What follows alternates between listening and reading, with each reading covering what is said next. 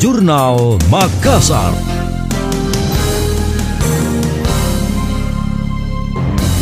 Lebih dari setengah jumlah penduduk Makassar telah disuntik vaksin COVID-19.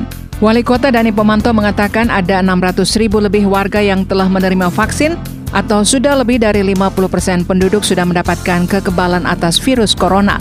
Dia mengaku program tersebut digencarkan dengan menggandeng instansi dan komunitas masyarakat dengan tujuan lebih memperluas jangkauan dan mencapai target herd immunity atau kekebalan kelompok. Komunitas-komunitas akan mempercepat vaksinasi, mempercepat orang semua uh, bisa tervaksin dengan baik karena mereka kan punya jejaring sendiri seperti itu. Sekarang 50 persen harus dari 1,5 juta, 1,2 juta.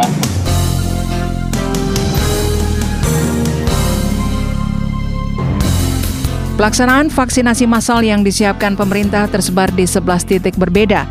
Kegiatan bertajuk Gebiar Vaksinasi Gelombang Ketiga dan disiapkan 75 ribu dosis Sinovac untuk vaksin pertama dan kedua. Berlangsung selama tiga hari sampai 3 September 2021 sebagai bentuk upaya mencegah dan memutus mata rantai wabah COVID-19.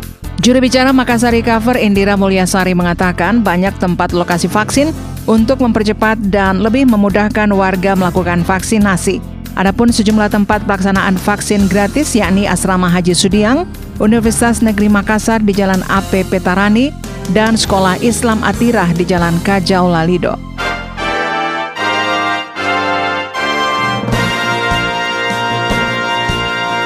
Demikian tadi, Jurnal Makassar.